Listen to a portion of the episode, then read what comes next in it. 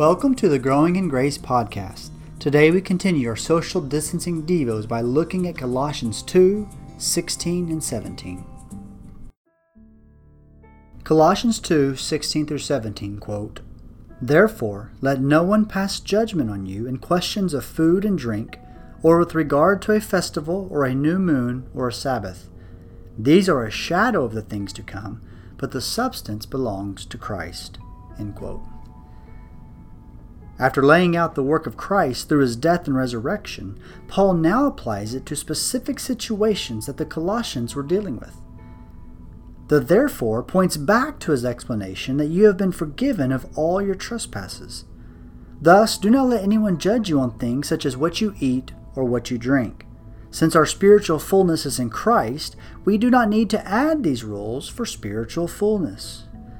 The false teachers influencing the Colossians were either Jewish or heavily influenced by Jewish law. They were perhaps demanding observance of festivals, clean and unclean foods, and even the Sabbath. However, Paul reminds us that many of the festivals, rules, etc. of the Jewish law were pointing to something greater Christ Himself. They were a shadow.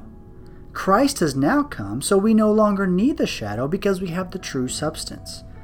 The Old Covenant system with animal sacrifices, ceremonies, the temple, etc., has been replaced by the New Covenant where Christ has fulfilled all such requirements. Although we may not have the same Jewish influence as the Colossians, we can easily let tradition lead us down a path where we place unbiblical, man made laws on others. Remember, your freedom is in Christ, and your acceptance is based on His work, not your ability to jump through religious observances that God has not required in Scripture. Application questions.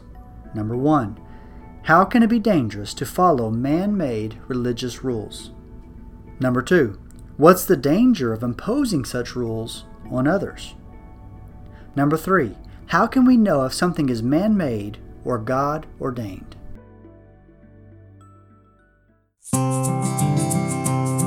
Thank you for listening to the Growing in Grace podcast.